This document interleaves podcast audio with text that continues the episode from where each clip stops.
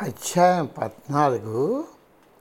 అంతర్బుద్ధి విచక్షణాశక్తి చాలా చిన్న వయసు నుండి నేను నిజాయితీ లేని వ్యక్తులతో తాసడం జరుగుతుంది. ఎందుకు జరుగుతున్నదో తెలియదు కానీ నా వ్యక్తిత్వం క్రమపద్ధతిలో ఉండటం వల్ల వారు నాపై మొగ్గు చూపడం జరుగుతున్నదేమో. నాకు ఇతరులను అంచనా వేయడంలో ప్రావీణ్యం లేకో లేక నేను అందరినీ నమ్మడం జరుగుతున్నదో నాకు తెలియదు నాకు చాలా వ్యక్తిగత అనుభవాలు ఉన్నాయి. కానీ నేను కొన్నిటి గురించి మాత్రమే వ్రాయదలుచుకున్నాను.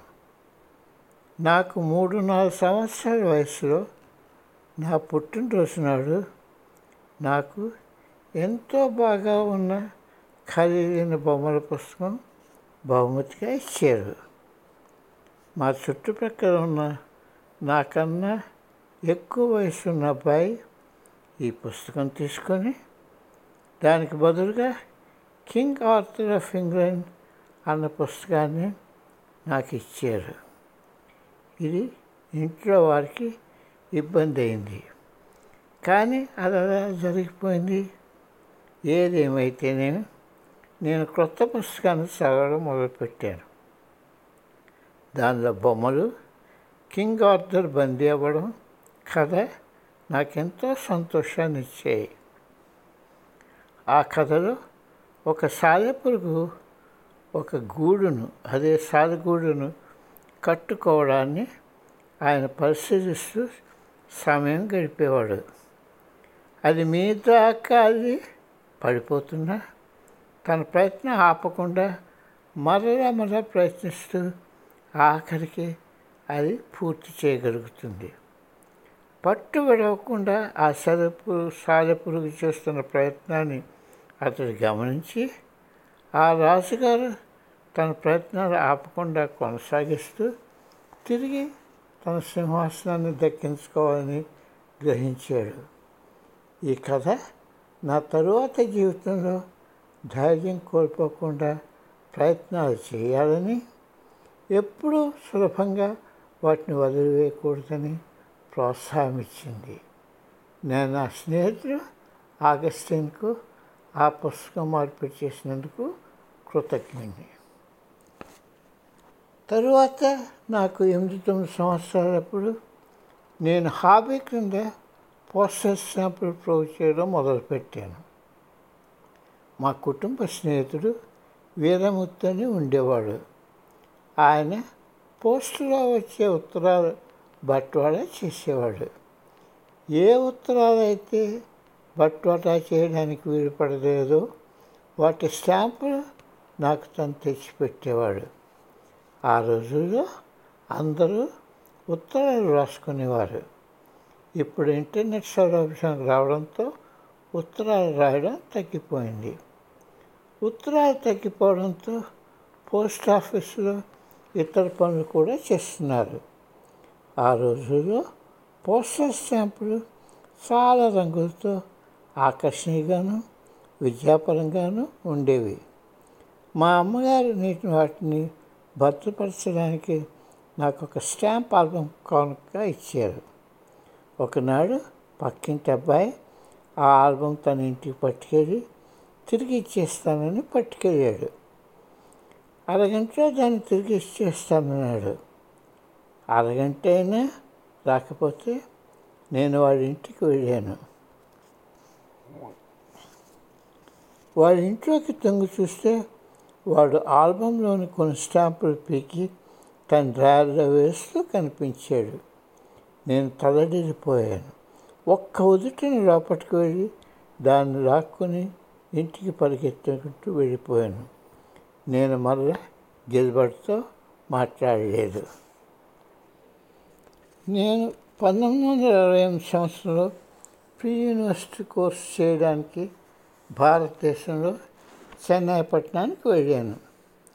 నేను పదహారు సంవత్సరాల అమాయక అబ్బాయిని. జీవితంలో మొదటిసారి అమ్మ కుటుంబ సభ్యులు ఆశ్రయ లేకుండా ఉన్నాను. నాకన్నా పెద్ద అయిన వికలాంగుడొకడు నా అమాయకత్వాన్ని చోట- వాడుకోవడం నాకు గుర్తు. అతడు బాగా నాకు నేస్తమయ్యాడు అతని మీద నాకు పూర్తి నమ్మకం కుదిరింది. ఒకరోజు మందులు కొనుక్కోవాలని యాభై రూపాయలు రెండు మూడు రోజుల్లో తీర్చి వస్తానని అప్పుగా అడిగాడు. అతని మీద జాలితో అది ఇచ్చాను. కొన్నాళ్ళ తర్వాత ఇంకొక యాభై రూపాయలు ఇంకా మందులు కొనాలని అడిగాడు. అలా అడుగుతూ పోయాడు. నా వద్ద సొమ్ము అంతా అయిపోయింది.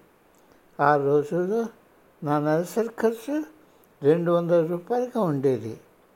ఇక డబ్బులు లేక అతని ఇంటికి డబ్బు వాపస్ తెచ్చుకోవడానికి వెళ్ళాను అవి లేకపోతే నాకు రోజులు గడవవు. అదిరిపోయాను. అతను దినపత్రికలో గుర్రపందాల మీద శ్రద్ధతో తిలకిస్తున్నాడు అతడు చూడడానికి బాగా అలవాటు పడ్డ మనిషి. నేనెంతో నిరాశ చెందాను. ఆ సాయంత్రం డబ్బంతా వాపస్ చేస్తానాడు. అతడు రాకపోతే మరుసటి రోజు ఉదయమే అతడున్న రాజుకి వెళ్ళాను. అతడు ముందు రోజు గది ఖాళీ చేసి వెళ్ళిపోయాడని రాజ్యజమాని చెప్పాడు. నేను మలేషియాకి తిరిగి వచ్చి నా మెడికల్ ప్రాక్టీస్ మొదలుపెట్టాక ఒక నర్సుని పనికి వేసుకున్నాను. ఆమె ఆకర్షణీయంగా నమ్మదగినదిగా కనిపించింది. తను రిసెప్షన్ పని చేసుకుంటూ ఫీజులు వసూలు చేసేది. ప్రతిరోజు రోగుల నుండి వస్తున్న సొమ్ముతో కొంత కాజేయడం మొదలుపెట్టడంతో వారం రోజుల్లోనే నేను తన బర్తరఫ్ చేయవలసి వచ్చింది. నేను అందుకున్న మొత్తానికి రసీదు ఇవ్వడం తప్పక చేస్తాను. కానీ ఆమె మారుమూల ప్రాంతాల నుండి వచ్చే అమాయక ప్రజలకు అవి ఇవ్వకుండా దాచివేసింది. నాకు కొంచెం అనుమానం రాగానే రోజుకి ఎంతమంది పేషెంట్లు వస్తున్నారో రహస్యంగా నోట్ చేసుకున్నాను. ఆవిడ చేస్తున్న మోసం బహిర్గతం చేశాను. నేను అప్పటి నుండి జాగ్రత్త పడటం మొదలుపెట్టాను. కానీ మోసకారులు కొత్త మార్గాలు కనుక్కోవడంలో ఆలు తినేవారు అమాయకులు న్యాయంగా పోయేవారు గెలవడానికి ఎంతో కష్టపడాలి తరువాత ప్రపంచ వ్యాపార రంగంలో ఇంకా పెద్ద మోసకారులు వారి పద్ధతులు బహిర్గతమయ్యాయి మా బాక్సైట్ గనిలో పనిచేసే సూపర్వైజర్ ఖంజాయి తీసుకుని వెళ్ళే లారీ యజమానులతో లాదు చేయి లారీలో తక్కువ సరుకు ఎక్కనిస్తూ ట్రిపుల్ సంఖ్య ఎలా పెంచేవారో నాకు నా పార్ట్నర్స్ కనుగొన్నాము నేను నా పార్ట్నర్ కనుగొన్నాము మా oil palm cocoa plantation manager లేని పని వాళ్ళ పేరు చేసి వారి దైనందిన కూలిని తన జేబులో ఎలా వేసుకున్నారో అనుకోకుండా అక్కడికి వెళ్ళిన రోజున మేము పసిగెట్టాము అతడు అలాగా ఒక సంవత్సరం బట్టి చేస్తున్నాడు. చదువురాని పని చేస్తున్న వారి వేలుముద్రలను అతడు దానికోసం వాడుకునేవాడు. ఇంకొక సూపర్వైజర్ ఈ తగ్గ తత్వంగాన్ని ధృవీకరించాక అతన్ని ఉద్యోగం నుండి తీసివేసాము నేను గురుదేవులను కలిసినప్పుడు ఇలాంటి మోసాలను దోపిడీలను ఎలా తప్పించుకోవాలని అడుగుతుండేవాడిని. ఇదే ప్రశ్న మధురై వీరని కూడా చాలా అడిగాను పుత్రా నీ బుద్ధిని వాడుకోవాలి అన్నదే వారి సమాధానం. నన్ను మీరెందుకు సంరక్షించడం లేదు? అని నేను అడిగాను.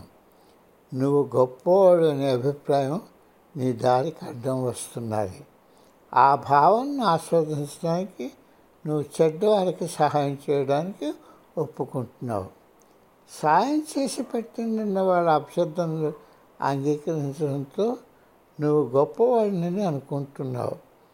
నువ్వు నీ బుద్ధిని నీ విచక్షణ జ్ఞానాన్ని నువ్వు వాడుకోవటం లేదు. అది నిజమే. ఈ అహంభావం నా దారికి అడ్డం వస్తున్నది. దానివల్ల నేను దురవస్థలు పాలయ్యాను. ఎన్నోసార్లు కష్ట నష్టాలు పొందాను.